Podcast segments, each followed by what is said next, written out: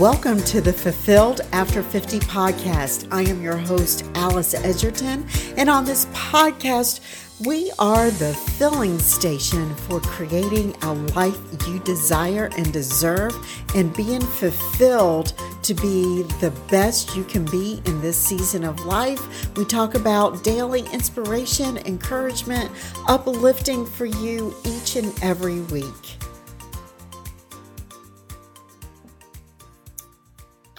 Hello, all you lovely ladies. So if you are listening on our podcast, my podcast is Fulfilled After 50, and we are on episode 68. And we have a special guest today is Keri Jeffries, and Keri is a peak performance coach. But I met Keri probably, I guess, maybe 2 years ago now. And I met Keri in Nashville, Tennessee. We were at a similar networking group. We work with a coach because everybody needs a coach. So, you know, in this season of life, which it's Fulfilled After 50, if you ladies are watching on YouTube or our Facebook Live here, you know, we sometimes struggle with our confidence in this season of life. So Keri came on today, and she's going to talk to us a little bit about our confidence, because when we're in our 50s, we actually should have the most confidence in our lives and at our peak right now, because we've been through so many experiences. But like Keri and I were talking about before, sometimes it is that fear of, one, we feel like we're too old to start a new business. Sometimes we feel that we are too old to maybe change our healthy eating, or, you know, whatever it is. You know, our confidence deals with everything in our life. So I'd love for you to introduce yourself, Keri, and just tell them a little bit about you and how you got to this point would be great. Well, that's a wild ride, because my life has just been so full. So we certainly don't have time for me to tell the whole thing, but we're going to tell just like this little clip, or sort of this eclipse of things. So I was really an entrepreneur probably from the time I was a kid. I didn't even know it. I mean, who knew what that word was? I didn't even really know what like owning a business was like, because nobody in my family did. But I always had this, there was just something that drove me inside. I was even one of these crazy little kids making potholders, one of those dumb little things, and trying to go door to door selling it. So, and there were parts that I liked and parts that I didn't, but I have definitely not followed a traditional path. So one of the things that you had said is, and I really heard this loud and clear before we even started this, but even when you were talking, was that, is it too late? And I am here to say, and she knows I have to watch my language, but heck to the no. Like, no. One of the things that I was really blessed with was a father that, even though my father wasn't even supposed to live, he was born a little runt. And he was one of, I think, 17 children or something like that. It was crazy. And they were dirt dog poor, like with nothing. And so my father was the only one to go to college, to achieve things. And somehow there was that something that God put in him that just kept driving him. And then he instilled that in me. So one of the things he always said was, you know, it's never too late. It's never too late. And somewhere all along throughout my life, I kept getting that same message that it's never too late. And so my fundamental attitude, opinion, belief, everything is that it's never too late until you literally take your last breath. That is the only time that it is too late. So I've watched people in their 90s who have run their first marathon, or others who were who really didn't even hit their stride till 70 and created this thriving business. So there's so many examples of how it's never ever too late. And I think there's this misnomer out there too, is that you only get like one mission. And I think that's garbage. I think the mission can change. The purpose deep down within doesn't really change. I think we were born for something, but that thing isn't a business or a job or something like that. There are so many different ways that we can bring out that purpose that we were created for. A lot of times the mission can change, the vision can change, but that purpose doesn't change. But never confuse purpose with the mission or the vision. So even though you may have had a career or maybe a number of different careers and you're thinking, what am I going to do now? There are so many different options. The challenge that I see is that even when we strip everything away, it always boils down to that fear. You know, and the higher the performer that you may have been, sometimes you think, oh, well, the confidence is going to be a problem. But, you know, I call it the fraud factor. Other people call it the imposter syndrome. And so you end up with this imposteritis, like where you just don't ever feel worthy or qualified or whatever. And so even though you see people with confidence, doesn't mean they don't struggle with it. I do. You know, some people have said to me, wow, you're one of the most confident people. And I'm thinking, oh my gosh, sometimes if you only knew the things behind the scenes, because I am, but there are things that you can do to shore that up. It's not that we don't experience that same fear. It's just learning how to move through it quicker maybe, or even more efficiently. So that's kind of in a nutshell. Yeah. So I tell my ladies, you know, like your career really leads to your retirement. And so we may have a career and that's going for our retirement, but our calling and our purpose is never retire from it.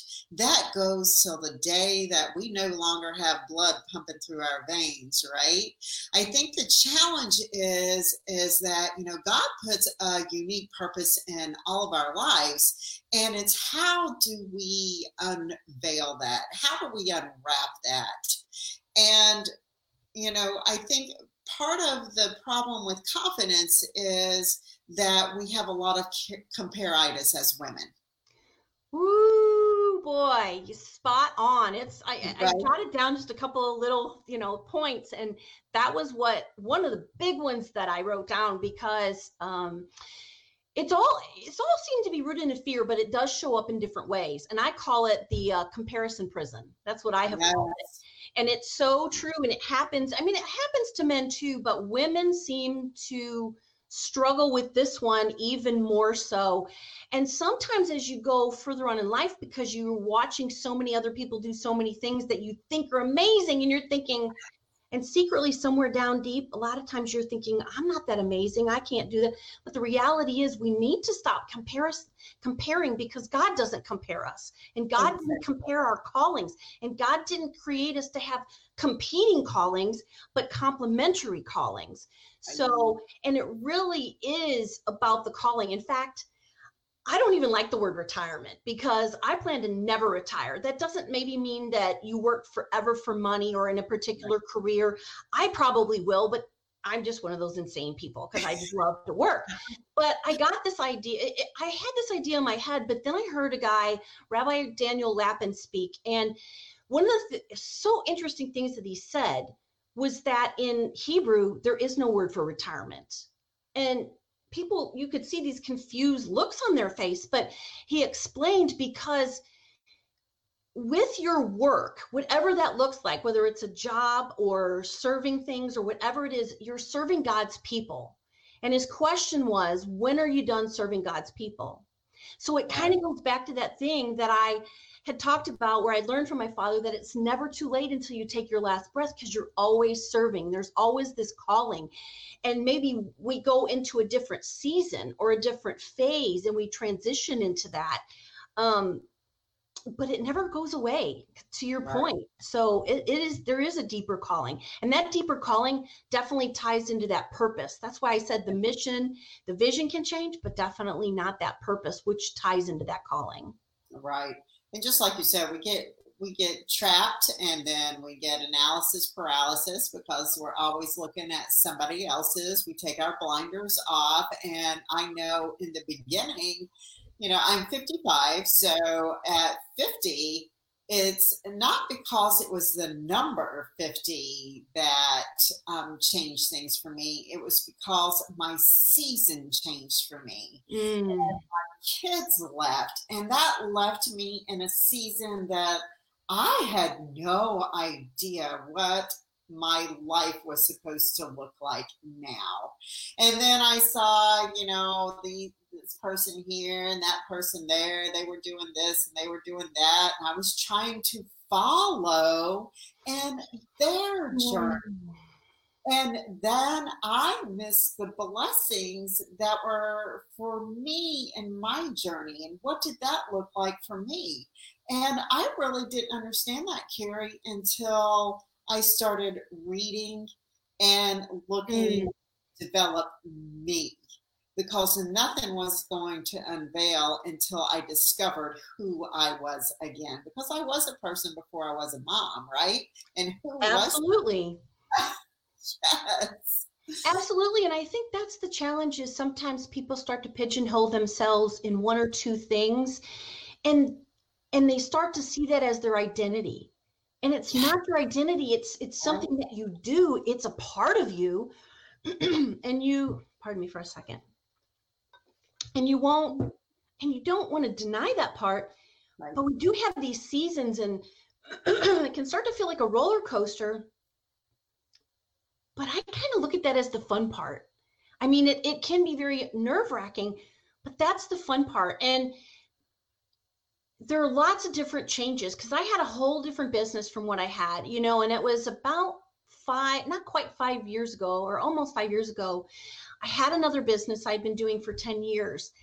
But the sort of behind the scenes secret was I was successful and totally miserable, like completely miserable. And the more the time went on, the more I hated it. And I kind of just fell into it, you know, because just because you're good at something doesn't necessarily mean you should do it. But also just because you're passionate about it doesn't mean you're going to make a profit from it either. So there's this kind of little recipe that I had to put together for myself during this time. But the biggest secret behind it was I was really afraid to make the leap. Sometimes we allow success or where we've been or where we are comfortable to become the trap, instead of being able to, even if you just take and dip your toe on the other side, you know. I find it interesting, and this might be hard for some people to hear, but I, you know, as you well know, Alice, I'm kind of a tough talker at times, but that is this: if we're going to talk about faith, we better walk about faith. Right. And what that means is if we're going to really talk it, then we need to be willing to step out of that boat with that first step. Like, you know, when Jesus told, was it Peter, to not always perfect, but to step out of that boat, you know. And then there's a book that was written, and I never even read it, but the title was so amazing, because you can get these little inspirations from everywhere. And I can't even remember who the name of the author was right off the top of my head, but it said this: just enough light for the step I'm on. I think the fear comes because we think we've got to know everything, and we're going to have this lightning bolt moment. The lightning bolt's not coming. The lightning bolt happens, and the clarity happens with each step that you take. And if we're going to talk about faith, we got to take that next step in faith. Now, I'm not talking about this gigantic leap. I don't necessarily say if somebody's doing something that they should just jump off the cliff without a parachute. That will make you even more uncomfortable. But I call it fearing on purpose. And one of the things with fearing on purpose is taking these small steps that are uncomfortable. And here's a second tip to that. How do you do that if you just cannot get past that first step? I call it a brave buddy. Because, you know, it's always easier to be brave with somebody else or with a group of people. Yes. So you've got to find the right people, because some people will want to keep you. They don't mean it on purpose to keep you trapped, but they're not comfortable with moving out. And so they don't want you to move out as well. So you need to find a brave buddy that sees that promise and that blessing and that calling in you, and to be able to help you take that step out, and just said, come on, girl, give me that hand. We're going. We're making that phone call. We're taking that step. We're going to that art class, whatever it is.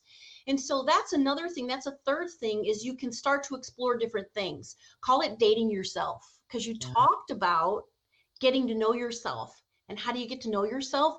How about you start dating yourself? Try some different things that feel a little uncomfortable, or that maybe you never thought of. I had a coach during that time when I was working to transition to where I'm at now.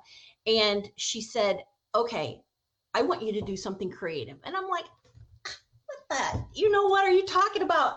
I'm not creative. I don't do, but I didn't realize I was, just in a different way. So she made me pick something creative, like an art. And I was like, I don't do art. Are you kidding me?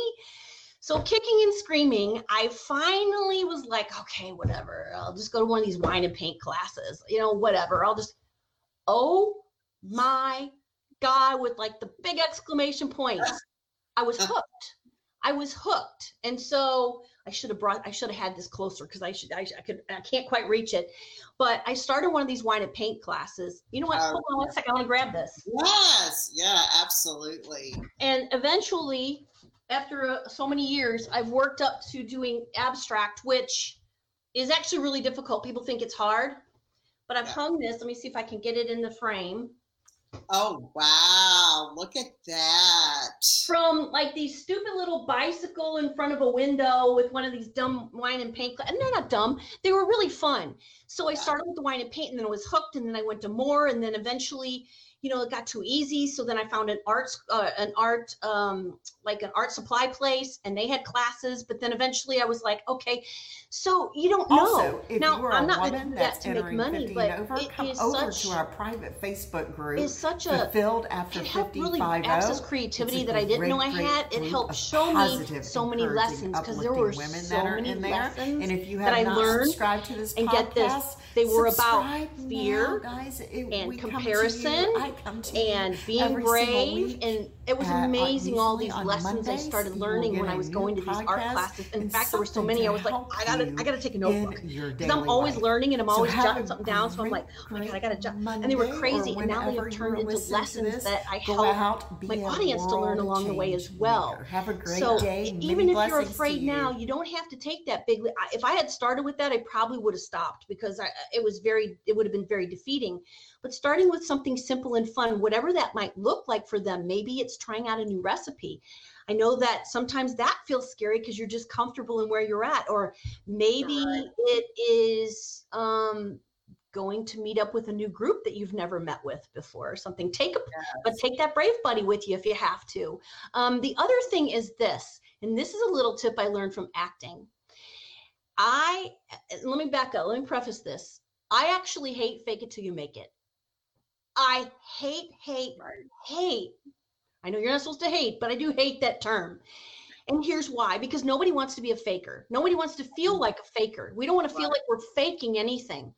But one of the things I learned from acting class was how you get into the mindset of that person, of where you're going, is to get into what that person would be thinking. If you were a brave person, if you were a confident person, if you were doing whatever that thing is you want to do, what would your thoughts be? What would you be thinking? How would you be acting? What would you be doing? You know, just kind of, I call it an act as if. And the more that you step into that place, it's not faking it, because you're beginning to teach yourself along the way to think like that. And the more you do that, the more you begin to feel that inside, because deep down, you've all had something where you were really afraid you did it anyway. And then there's this charge and this electrified thing of confidence, and you just want to tap into more of that. And that leads to another one, was to think back to a time that if you're really terrified, think back to a time where you had one of those big wins like that. Yes. Get into that same mindset and then take that first step. Yes. So I'm like, they're just coming off the top of my head right now. It's just boom, boom, boom. But those have all just really helped me over the years. I love that. And grace and space is one of the biggest things I would tell you, because you've got to give yourself grace, and you've got to give yourself space to learn and get to know yourself and to grow. And you're an amazing person. So appreciate that. Start with that. That's part of grace, is appreciating all the wonderful things God created in you, because God doesn't create junk. You know that, and I know that. Exactly. I just love the brave buddy analogy, though. That is so important. So I talk to these membership ladies all the time about, you know, just up-leveling yourself. And the only way that you can do that, for one, is sometimes we have to just knock out the toxic people that we have that sometimes have crept in our lives. Sometimes naysayers that are like, oh no, there is no way that you can do that. So sometimes we have to be brave to just, you might have to like small size your circle because it's quality over quantity, right? But that brave body is so important. And just being able to call somebody up. And if we sometimes go on a self-pity trip, you know, it's having that brave buddy that says, not today. Oh, not today, Alice. You are not letting that get over on you today. And you need a brave buddy to tell you that, not to be your cheerleader, but to just say, not today. Not today, you're not going to feel like we that. We all need a kick in the proverbial derriere at times, but we need somebody who will do both, who will, because it can't just, I know sometimes I'm a tough talker, but I also love on people, and it's knowing when to encourage, it's knowing when to inspire, it's knowing when to kick their booty into gear, it's knowing when to grab their hand and take them with you, it's knowing when to do these things, and we all need one.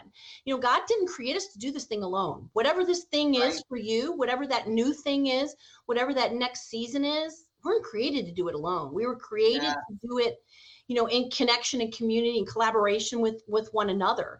And if you think about Jesus's life, he always had that very close inner circle. Now, granted, somebody didn't have to give him a Jesus moment, but he was that for them. And that was that close inner circle. So we really have to guard that and protect that like wildfire, because that is one of the greatest joys and blessings and things that will give the juice to life.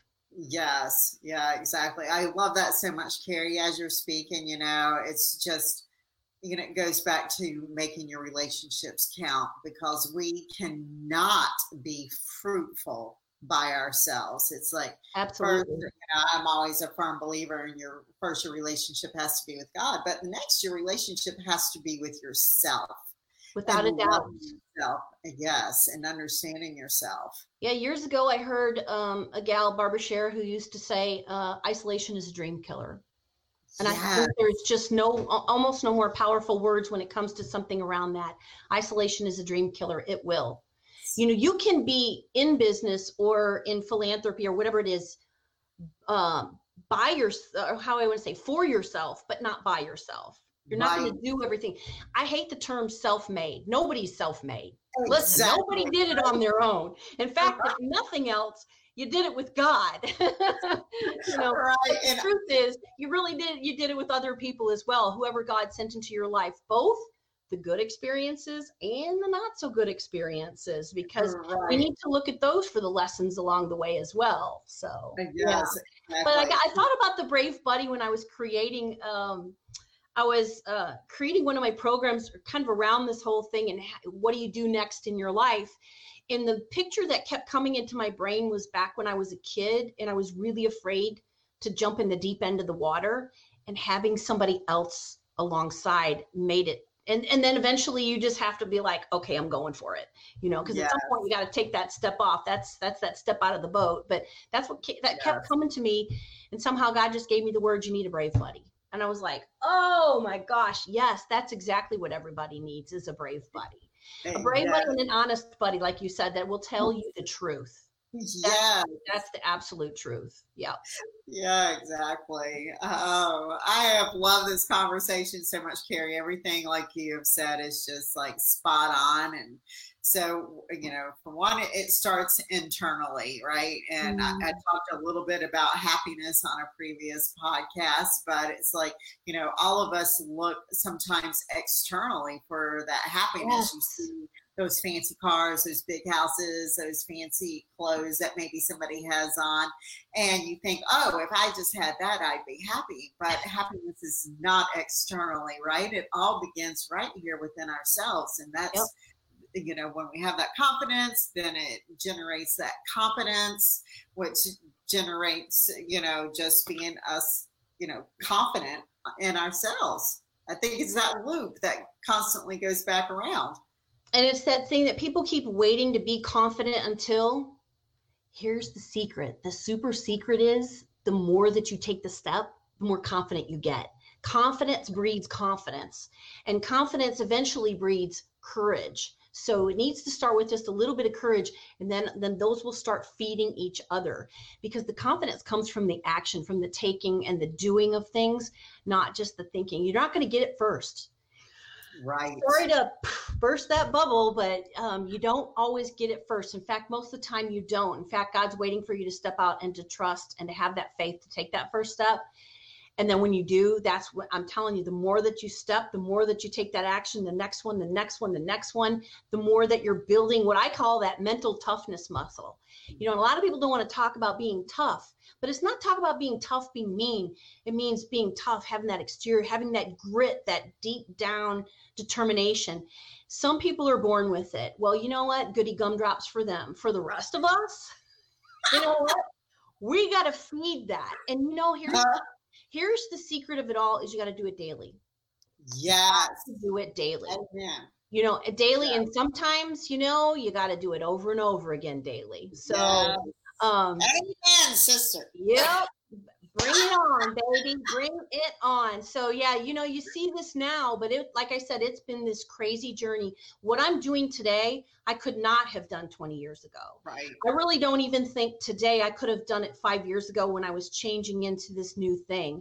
And I didn't follow the path. I didn't follow some typical career for 40 years or whatever. I was just so different from the people in my age group. You know, I just sort of made my own path. How? I don't know, by the grace of God, I guess. And he gave me a lot of chutzpah and moxie, that's for sure. But the confidence did come later, because I was very not confident when I was younger. It was the comparison thing. And it's just, I think I've been doing this now like 25 or 30 years of, and I've kind of always done it as a kid. I was always fascinated by what makes people do what they do. But then you really start to work on yourself. And I've been working on this thing for probably over 30 years. And so it just builds. Doesn't mean it goes away, as I said, but you get faster and you have strategies in which when those moments come, when you're like, oh my God, like I was just in a barren wasteland last year trying to figure some things out because I knew some things needed to change long before everybody else pivoted this year. Right. I was already in this pivot. And so, but you learn how to take yourself through those moments, and you start to just go back to getting to know yourself. Even if you've done a million personality things or whatever it is, it never hurts to do them again, because you get new insights each and every time. And that's really what I did, was go back to two things: my purpose, and then what was the mission God gave me for the business. And I realized neither one of those had changed. It's just I needed to tweak some things along the path for what that was going to look like going forward. So hopefully that will help to help them to really get to just do some exploration. Keep an idea journal right next to you. Everywhere you go, keep an idea journal. You know, and all that crazy junk that's in your brain, start writing it down. Every time you think about it, because inspiration is for the moment. Sometimes you'll forget it later. So. Exactly. It's having that brain dump and having something like that. Yeah, even on my phone, I'll take notes if I'm out walking the dog and something hits. But I showed him this big long thing of what came out of my brain right after I woke up, because my brain is one of those ADHD things, and woke up and he's like, oh my God, that's enough for a book. I said, what are you talking about? That's enough to fill the IRS code a whole room. That's crazy. So, but you don't have to do everything, but that's just for an exploration of really getting to know yourself, so that you can figure out what that next thing is. And don't wait for the lightning bolt, because it ain't coming. You just need to take that next step, and then the clarity will come as well. I love that so much. Thank you so much, Keri. That was so enlightening. If people are looking for you, can they find you on Facebook, or where is the best place for them to find Keri Jeffries? One of two places, either Facebook or LinkedIn. I do some similar things on them, but definitely different. If they're looking for more of these types of things, that would be what you would find on Facebook, because God has just given me all kinds of things. So I've been, he's been giving all kinds of downloads lately. So there's a lot of it on Facebook, and it's just under my name, Keri Jeffries. So I'm there. I would love to connect with them. So I invite you. And if you have a specific question, I'm happy to be here for you. You just reach out. God didn't give us gifts to keep to ourselves. The gifts are for sharing. So, right. Well, thank you so much for joining us. And everybody, if you have not subscribed to our YouTube channel, hit subscribe.